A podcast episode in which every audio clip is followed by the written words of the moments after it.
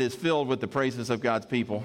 So isn't it nice to know that what we lift up here is up in heaven, filling the nostrils of God as a pleasant aroma to him? Isn't that wonderful?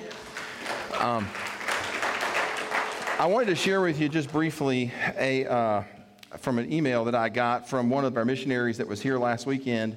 I'm not going to read you the whole thing. This comes from Fledge Fiamingo. He was part of Sun Safaris. He's the fellow that had the South African accent. And I'll just give you a little snippet of what he wrote. He said, most of you have served in ministry way longer than me, but in my 20 years, what I have experienced this weekend, I have never experienced before. As I have mentioned, when I have asked to share a supporting organization, it takes our time and money to get there, and we're allowed 30 seconds to 2 minutes to share. At times, this is disheartening, and I'm always thankful for the financial support, but I miss the relationship building. He goes on to say that you have elevated these ministries to a new level, and truthfully, I have never felt more welcomed and more encouraged than what you provided for us this weekend. He says, and they're always... Sorry, I'm skipping on down here. I made some magnificent friendships just in the last 2 days, and I'm thankful that I can be in the trenches with you for so many who are doing so many great things for the kingdom. For me personally, last thought here, the past 48 hours have encouraged, revitalized, and rested my heart to know that there are loving people that are willing to hear what the beautiful feet on the ground are actually doing. Isn't that wonderful? Give the Lord a praise and yourself as well. And yes, I have upgraded to an iPhone. So I'm glad now that I can actually text people a thumb instead of the words thumbs up. So our text for today comes from Colossians chapter 1. Colossians chapter 1. We'll get to that here in just a minute, but I want to give you just a little bit of introduction about Colossians. And one of the things I have held off from doing, but I think today would be an appropriate time for us to do that, is to talk about these antagonists or these opponents of the Christians in Colossae, because these folks have been getting it from other folks locally, and so Paul is writing in a response to some of the arguments that they've been hearing that have been confusing. And so I've got a slide for you here that shows some verses that key us in or clue us into who it is that have been badgering or berating the Colossian Christians and giving them a tough time. And I think that it is distinctly a Jewish group of people that are doing this. And about as many commentaries as there are out there, there are opinions about who these antagonists or who these opponents are. But I think that it was, and all of them, though, will agree to some extent that these were Jewish people who were prodding and poking at the Colossian Christians. Colossians chapter 2 and verse 8, for example, says, "See to it that no one takes you captive by philosophy and empty deceit." And so Paul is referring there, when he talks about philosophy, he's talking about a logical train of thought, people who have put state thoughts together in a logical framework that are convincing, and they're trying to convince you that what you believe is not really what is true. And so if you look at, again, that slide in chapter 2 and verse 16, for example, Paul says, "Therefore, let no one pass judgment on you in questions of food and drink." These are dietary constraints or dietary arguments that Paul is referring to here. And who were the people that had dietary restraints and dietary arguments? Well, they were Jewish people. And so it's a distinctly Jewish person who would have been making that point to the Colossian Christians and then upsetting the apple cart there. Still in verse 16, he says, "Therefore, let no one pass judgment on you in questions of food or drink or with regard to festivals." The Jewish people had all sorts of times of the year when they were supposed to make certain offerings, give sacrifices for praise, all these sorts of things, these festivals. And then the new moons, the whole Jewish calendar was set on the cycles of the moon. And then finally, he says, "And the Sabbath." I mean, that is a distinctly Jewish term, the concept of Sabbath. I mean, other pagan religions didn't have that same terminology, and so Paul referring to the Sabbath makes you think that the folks that have been upsetting these Colossians were indeed Jewish people. Not Jewish Christians, but just Jewish people. And so these opponents of the Colossian Christians, these Sunday school Jewish teachers, these elders in their synagogue, would probably go home to their families and they would share with their family their disapproval of these local Christians who want to claim that Jesus is the Messiah, who want to claim that they are part of the children of God, that they are part of God, you know, the God of Abraham, Isaac, and Jacob, that they are part of his children. They're like, no, you're not. You don't observe our festivals. You don't observe our dietary laws. You don't observe any of those things. Of course you're not part of the children of God. And so that's what the local Jews have been saying to them. Look on down at Colossians chapter 2 and verse 11. It says, in Christ also you were circumcised with a circumcision made without hands by putting off the body of flesh and the circumcision of Christ. So Paul is acknowledging here that circumcision has become an issue amongst the Colossian Christians. And who would it have possibly been that would have got them thinking in that direction? Well, of course, it was their local Jewish people. Here comes these questions, and these Jews are trying to tear their faith down, trying to tear their faith apart, and so the confusion and the doubt that follows. And Paul is writing his letter to try and shore up, to try and build up the confidence that these Colossians have in their faith in Christ, as Paul has taught it to them. Our text for today comes from Colossians chapter 1. We'll be reading verses 24, 29, and chapter 2 and verse 1. So 3 verses. I'm going to ask if you would to stand to your feet, rise to your feet for the reading from God's word. Colossians chapter 1, beginning at verse 24. Here we go. Now I rejoice in my sufferings for your sake, and in my flesh I am filling up what is lacking in Christ's afflictions for the sake of his body, that is, the church. Verse 29. For this I toil, struggling with all his energy that he powerfully works within me. For I want you to know how great a struggle I have for you and for those at Laodicea and for all who have not seen me face to face. You may be seated. Thank you so much. All right, let's walk into these verses together. He says, now I rejoice in my sufferings for your sake. Let's stop right there. Paul is drawing attention to the fact that he has been suffering on behalf of the gospel. This is a well-known fact. Paul's suffering is of the stuff of legend. I mean, he's experienced so much has come his way, and the local churches in Colossae and Laodicea and these other churches that Paul has never even visited before are very aware of the suffering that Paul has experienced on behalf of the gospel. Paul writes about some of what he has had to endure in his second letter to the Corinthians. 2 Corinthians 11 and verse 23, he writes, he says, I've had to endure imprisonments, countless beatings, and often near death. Verse 24, 5 times I received at the hands of the Jews the 40 lashes less 1. So the lashes that the Lord Jesus experienced at the whipping post just before he would be put on the cross, Paul says he experienced that 5 separate times. He says 3 times, verse 25, I was beaten with rods, that is, he was flogged. Once I was stoned. 3 times I was shipwrecked, a night and a day adrift at sea. Verse 26, on frequent journeys and danger from rivers, danger from robbers, danger from my own people, the Jewish people. Verse 27, in toil and hardship through many a sleepless night, in hunger and thirst, often without food, in cold and exposure. So the sheer volume of what the Apostle Paul, he could go on, I'm sure, right? But the sheer volume of what the Apostle Paul could report in terms of the suffering that he has experienced is, we might say, unmatched. Others have been attacked. Others have been treated with hostility. Others have even been martyred for the faith. But Paul has experienced and will experience all of these in a constant onslaught that has sustained itself over many, many, many years of Paul's public ministry. The knowledge of this has turned Paul again into some sort of a living legend where Christians everywhere, whether he's ever visited those churches or not, know about the Apostle Paul and what he has had to endure. Even now, the Apostle Paul writes this letter while in chains. He's waiting for his trial before Nero Caesar. And so this church, like many other churches, know that Paul has been doing this, he says in verse 24, for your sake. He goes on to say at the beginning of chapter 2 and verse 1, for I want you to know, referring again to his suffering, how great a struggle I have for you and for those at Laodicea. I've got a map for you here. You all have seen this several weeks back ago, but this map shows Colossae. And if you look up the valley, Laodicea is just a little ways up the valley. And so Paul writes this letter to the Colossians, but the Laodiceans are experiencing something very similar. And he mentions them because he anticipates that this letter will be circulated to these churches and the surrounding towns. He says, back in verse 21, he says, verse 1, and for all who have not seen me face to face, referring there again to the fact that he's never been there and seen them in person. Again, all of this is for your sake, he says in verse 24. Paul is not doing this for his own acclaim. Paul is not doing this to bloat his own ego. He's not doing this to fill some masochistic inclination. The purpose of his sufferings, the purpose of enduring all that he's had to endure, he says, is for your sake. The point of it all has been the spread of the gospel. And it's so that churches like the church at Colossae might exist. It's so that people who have never heard the name of Jesus might hear it and respond in belief, might be able to spend eternity with God in heaven, might be able to glorify the Lord Jesus with their lives. They might be able to live and follow after him. Paul says over in Romans chapter 10 and verse 14, this was our theme verse last week, he said, How then will they call on Jesus in whom they have not believed? And how are they to believe in him in whom they've never heard? And how are they supposed to have heard of him?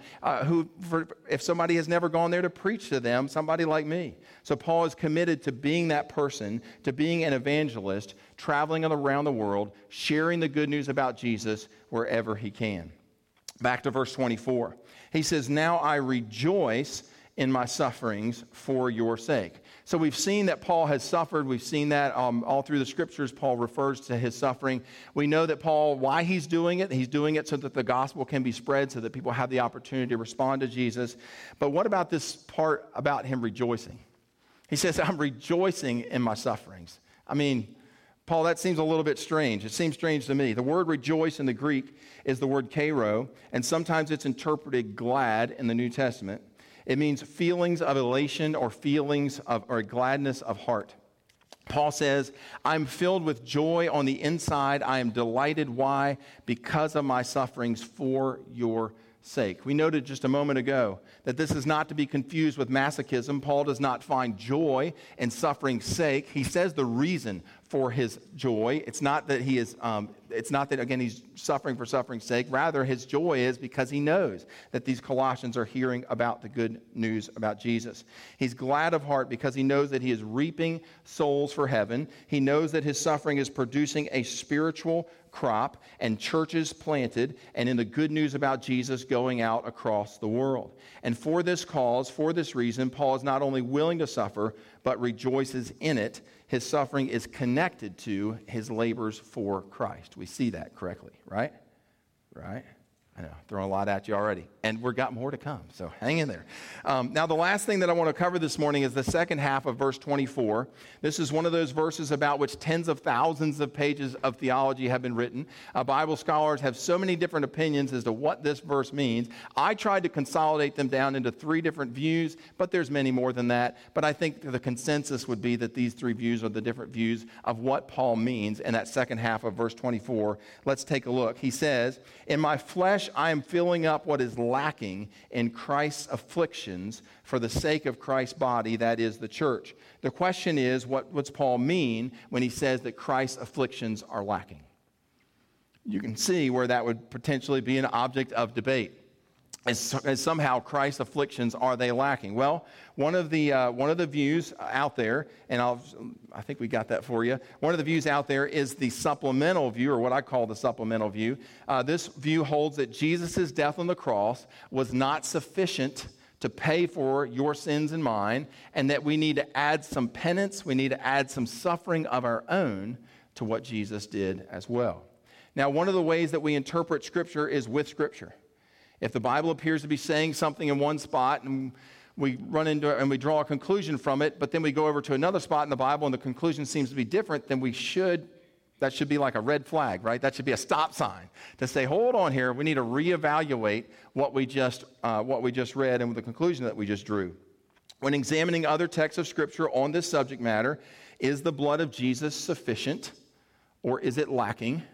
Here's what the Bible has to say. Isaiah chapter 53 and verse 5. He was pierced for our transgressions, referring to the Messiah. He was crushed for our iniquities. And upon him was the chastisement that brought us peace. And by his wounds we are healed. Now you notice that it doesn't say that Gordon was pierced for Gordon's transgressions. It doesn't say that Gordon was crushed for his own iniquities. And that upon Gordon the chastisement that brought Gordon peace was on him. And by Gordon's wounds Gordon is healed. No, it says that Jesus did all this work. The Messiah did all this work. My name's not in there at all. For example, over in Acts chapter 15, the Council of Jerusalem, this was the first time that the church leaders met to discuss and debate an issue of theology. And the issue that they were trying to decide upon was, are we saved by grace or not? Are we saved by the blood of Jesus, or do we have to add something else to it? Is there some sort of religious performance that we need to add into the mix? And so finally, after days of deliberation, Peter stood up and settled the matter, and he said, Acts chapter 15 and verse 11, he said, we believe that we will be saved, listen now, through the grace of the Lord Jesus plus nothing else. Notice he didn't say through the grace of the Lord Jesus plus circumcision, through the grace of the Lord Jesus plus observing the law, through the grace of the Lord Jesus plus food and dietary issues, through the grace of the Lord Jesus plus observing the Sabbath or new moons or festivals. He didn't name any of those things. He said we are saved through the grace of the Lord Jesus, what Jesus did on the cross. That's it. There's no self-affliction that we need to add to the mix to become acceptable in God's sight. There's no religious hoops that we need to jump through. The hymn writer picks up on this when he wrote, Jesus paid it all. How about the other hymn writer who wrote, what can wash away my sins? Nothing but the blood of Jesus. Paul himself affirms being saved by grace alone, writing to the Ephesians, Ephesians chapter 2 and verse 8. For by grace you have been saved through faith, that is in what Jesus did on the cross. And this is not, I repeat, this is not your own doing. It is the gift of God. Verse 9, not a result of works or human effort or religious performance so that no one can boast. Paul is saying he doesn't want anybody walking out of the church on Sunday going, look at what I did to make myself acceptable in God's sight. Friends, we are completely dependent on what Jesus did on the cross. That's where we put our faith, our hope, our trust for eternity, completely on what Jesus did on the cross. And if you're here this morning and you have never entered into a real and personal relationship with Jesus Christ, this should be good news for you, that you don't need to have attended church X number of times, that God is not looking for you to put money in some offering plate, that God is not looking for you to do some sort of religious performance or jump through some sort of religious hoops in order for you to be acceptable in his sight. Jesus said it this way from the cross. He said, it is finished. You put your faith and your trust in the finished work of Jesus on the cross for the forgiveness of your sins, and friends, your eternity will turn on a dime. The Bible says it this way, you will be saved in Romans chapter 10 and verse 9 if you confess with your mouth that Jesus Christ is Lord and believe in your heart that God raised him from the dead, you will be saved. Something for you to think about. View number two, number one was the supplemental view. I'm calling number two the tribulations quota view. That's just what I came up with. But anyhow, the Greek word for afflictions, where Paul says what is lacking in Christ's afflictions, is the Greek word thalipsis. And it's interesting that the word thalipsis elsewhere in the New Testament is typically translated tribulations. But in this occasion, the writers of the ESV and the writers of the NIV and the other New Testament comment or series translated this as afflictions.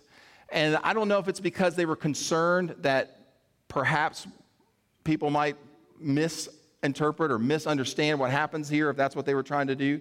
But the word really is the word tribulations. If I'm a Jewish person and I'm trained in Jewish schools, I would be keenly aware of what the Bible has long predicted. And that is that there will be an increase in suffering that would precede the end of the age. I've got a slide for you here, and I've shared this with you before at our church. Perhaps this might be new to you, so let me just explain it very quickly. This is a timeline of human history. Human history has a beginning and it has an end. This is a biblical worldview. This is how the Bible sees the world. That there's a creation at the beginning of human history, and then there's the fall, that is when Adam and Eve sinned, and then human history goes along during the Old Testament period of human history, or what the Bible calls the age of the law. This is the laws of Moses. The part of the Godhead that's active here on the planet during that period is the Father, God the Father. He resides inside of the tabernacle, later the temple, in that back room called the Holy of Holies. And then there's a little overlap period between the end of the first age and the beginning of the second. The beginning of the second age is inaugurated by Jesus' coming into the world. So Jesus comes into the world. He's the part of the Godhead that's active here on the planet during those 33 years of his life. But that second age begins, and it's what we refer to as the church age or the age of the Holy Spirit. That's the age that you and I live in now. And then finally, at the end of that age, our future, sometime off in the future, will come the end of time. That'll be the return of Christ. Now, there are some scholars who look upon Paul's statement in verse 24, that in my flesh, in his own body, I am filling up what is lacking in Christ's tribulations. They've taken that to mean that Paul is attempting to complete some sort of divine quota of suffering that is necessary to inaugurate the end of the age. so that Paul is trying to bring suffering upon himself in an attempt to hasten the return of Christ. Because they saw that word tribulation in there, it kind of touched off in their mind, oh, we must be talking about the end of time, which that's not necessarily the case. You say, well, Gordon, you completely lost me. So I'm trying to think about, well, how do you explain this thing? And I don't know why, but for some reason, a bag of Cheetos seemed to explain it to me.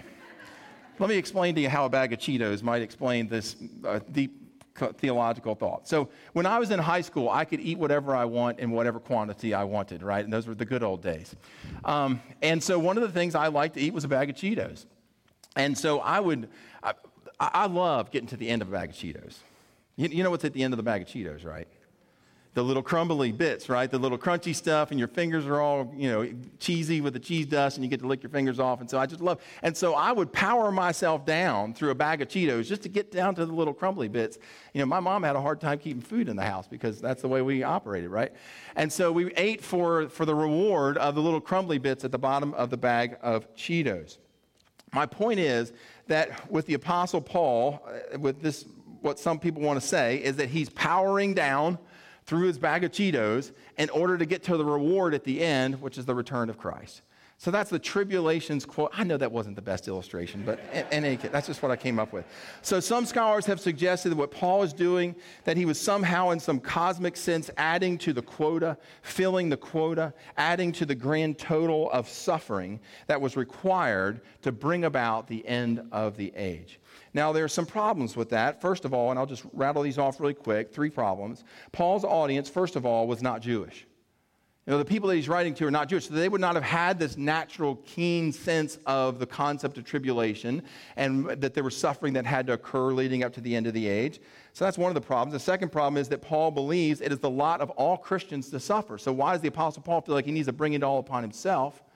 If that seems to be what he's saying here, that he's trying to fill up in himself what's lacking in Christ's afflictions, doesn't seem to make sense. Instead, suffering comes with the territory. And finally, third problem is that the silly factor in all this, which is how could the Apostle Paul have even thought that his sufferings would possibly make a dent in the cosmic need or that's required for some sort of universal quota? And if he thought that there was a quota, then why wasn't he encouraging all Christians to go out and suffer? Why wasn't he telling them, everybody go out there and let's go take it. Let's go put a target wide open on our back and just get everybody piling in on us so that we can hasten the return of Christ. So those are the problems that I see with this. A third view, and this is really kind of where I land in all this, is partly because it's the least complicated of the views, okay? I just don't think that these biblical writers were trying to be sneaky. I don't think that they were trying to write in a way that was so riddle-like that we couldn't figure out what they were trying to say. And I know sometimes it may seem like that, but I really do think Paul's intention was that we would understand what he's writing. And so to that regard, this third view is what I call the solidarity view. In saying verse 24, he says, in my flesh, if I'm filling up what is lacking in Christ's afflictions, I believe Paul is acknowledging that to be a Christian will result in suffering. I think that's what he's trying to say. He's not referring to Christ's afflictions on the cross. He's thinking more in terms of the body of Christ experiencing what Christ experienced. We're in solidarity with him. It's kind of like when the Apostle Paul was on the road to Damascus in Acts chapter 9, and he saw the blinding light from heaven, and it was the Lord Jesus speaking to him, and he said, who are you, Lord? And Jesus said, I'm the one you're persecuting. Well, Paul wasn't directly persecuting Jesus, was he? No, he's persecuting all the Christians. He was persecuting his church, and yet the Lord Jesus felt that himself. That's a solidarity view. Suffering is the natural byproduct of preaching the gospel to a hostile and pagan world. Paul said to his protege Timothy, 2 Timothy chapter 3 and verse 12, indeed, all who desire to live a godly life in Christ Jesus will be persecuted. 2 Corinthians chapter 4 and verse 8, we are afflicted in every way. Crushed, but not crushed. We are perplexed, but not forsaken. Struck down, but not destroyed. Does that sound like a guy who thinks that suffering is not going to be the lot of Christians? He says in verse 11, for we who live are always being given over to death for Jesus' sake. Jesus himself predicted the afflictions of his followers. He said in Matthew chapter 5 and verse 10, part of the Sermon on the Mount, he said, blessed are those who are persecuted for righteousness' sake. He said in verse 11, "Blessed are you when others revile you and persecute you and utter all kinds of evil against you falsely on my account." Did Jesus think that his followers would be persecuted? Absolutely. Did he think that they would suffer? Sure he did. He says in verse 12, "Rejoice." Remember, Paul was rejoicing. "And be glad, for great is your reward in heaven. For so they persecuted the prophets, and so they will persecute you." I mean, if they did it to the prophets, God's prophets, you can expect they're going to do it to you as well. And so the image that Paul paints of Christ's afflictions points to our solidarity with him, that as Christ suffered, so we will suffer. May not suffer in magnitude, may not suffer in volume, may not suffer in kind, but indeed we will suffer as a result of following him. All right, so that's the solidarity view. And with that, it's time for us to ask our most important question. You're like, man, that was a lot. Yeah, it was a lot to take in. So anyhow, a lot to chew on this morning. And so our most important question is, what difference does all this make to my life? You say, Gordon, I mean, you definitely got into the weeds this morning. And for some reason, I feel like I want to stop on the way home at Stripling's and get a bag of Cheetos. Besides all that, what does this have to do with my life today? That's a really great question. Let's see if we can answer that. I got two things for you. Two things. First is that word rejoice. I mean, how can Paul say, well, you saw the list of stuff. 5 times he experienced the 40 lashes minus 1. 1 time, 3 times he was flogged. 1 time he was stoned to death or attempted stoned to death. I mean, you think about it. The rocks that hit him in the head. And they walked over to him and looked down on him and said, yeah, he's as good as dead. I mean, that's the condition he was left in. And he says, I rejoice in that.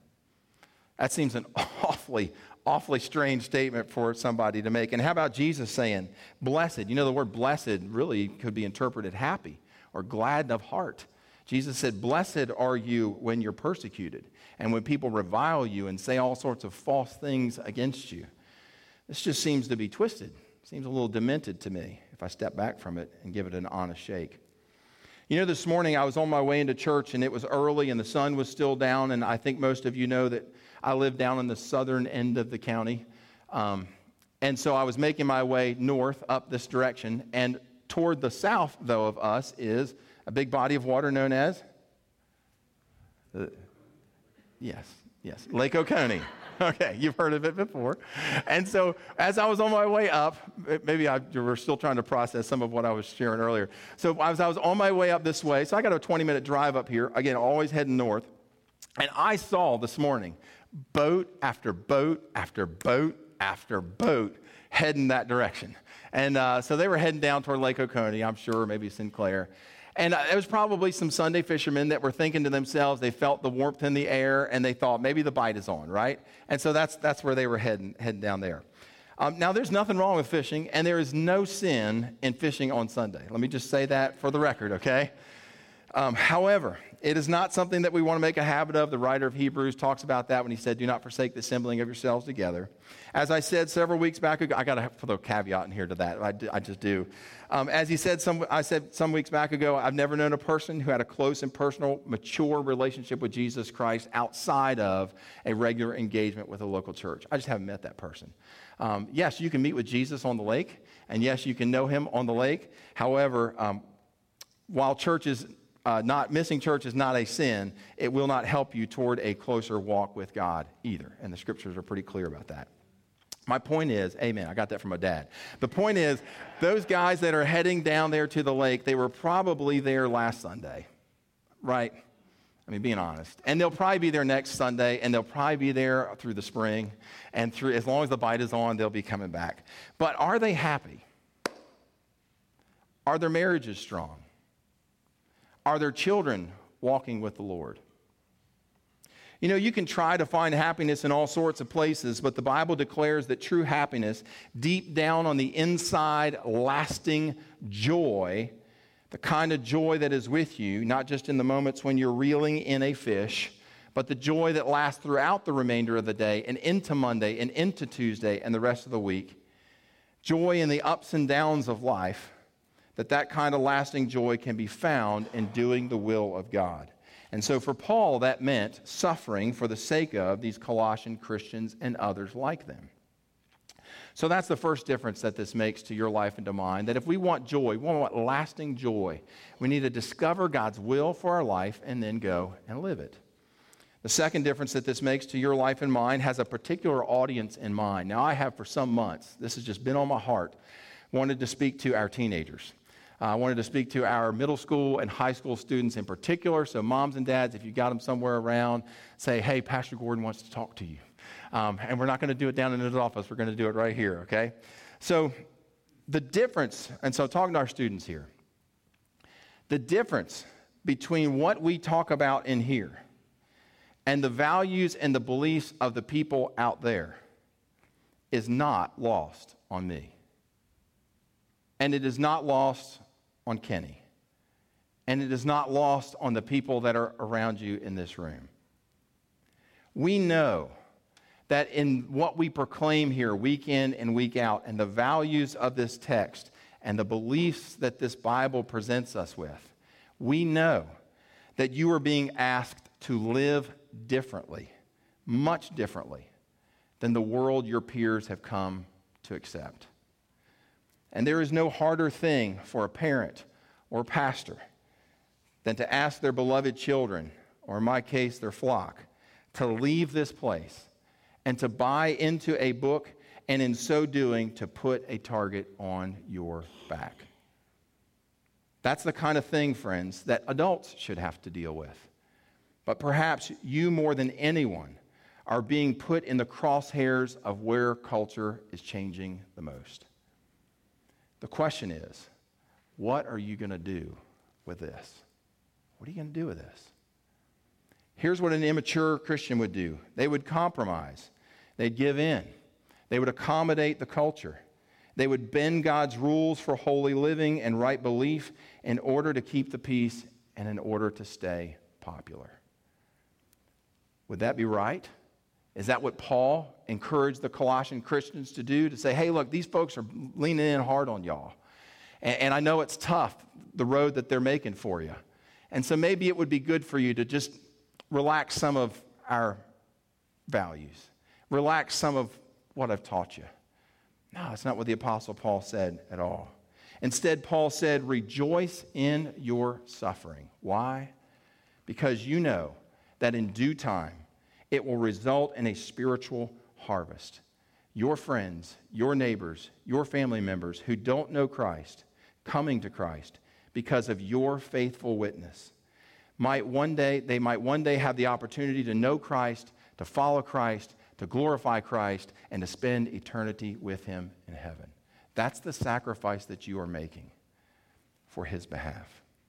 Let me remind you of what Jesus said about your suffering. He said, Matthew chapter 5 and verse 11, blessed, say that word with me, blessed are you who are persecuted for righteousness' sake, for theirs is the kingdom of heaven.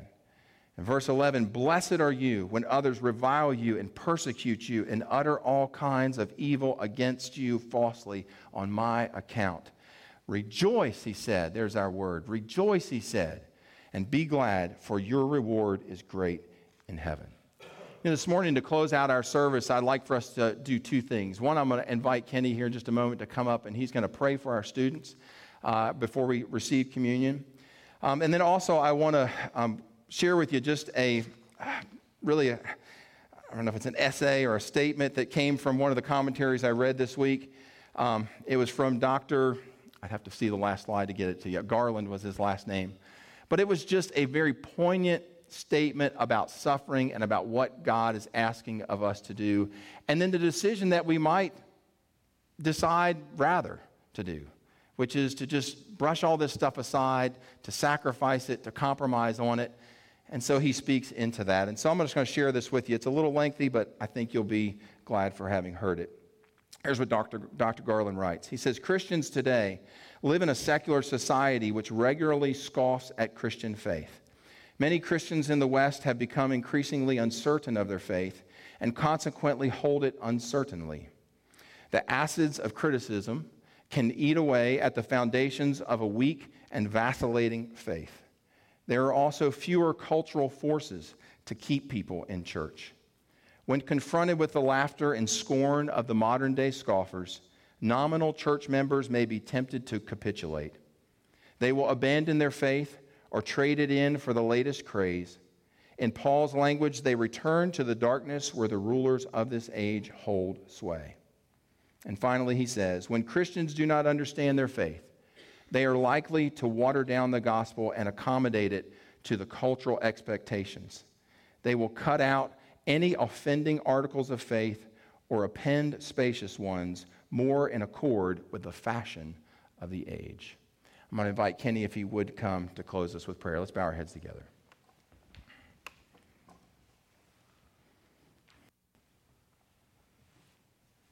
Father God, we just thank you for this time that you've given us. God, I thank you for these students that are here day in and day out, 3-4 times a week. God, I thank you for your word. I thank you for the ability that we have to know you. God, one of the best truths we have in Scripture comes right out of Genesis 1:27, that we are made in your image. God, we know we are yours. God, you tell us that. You tell us that we are loved. And God, thank you for that. I pray for these students that as they go into their schools, that yes, they look different. But that's not a bad thing. That they would be comforted in you. And God, that you would build people around them that would let them know that they are yours. That they would just keep reminding them and keep the focus on you rather than anything else. God, I thank you for this time. I thank you for this church that you have built where we can come to learn more about you. I just pray all these things in Jesus' name.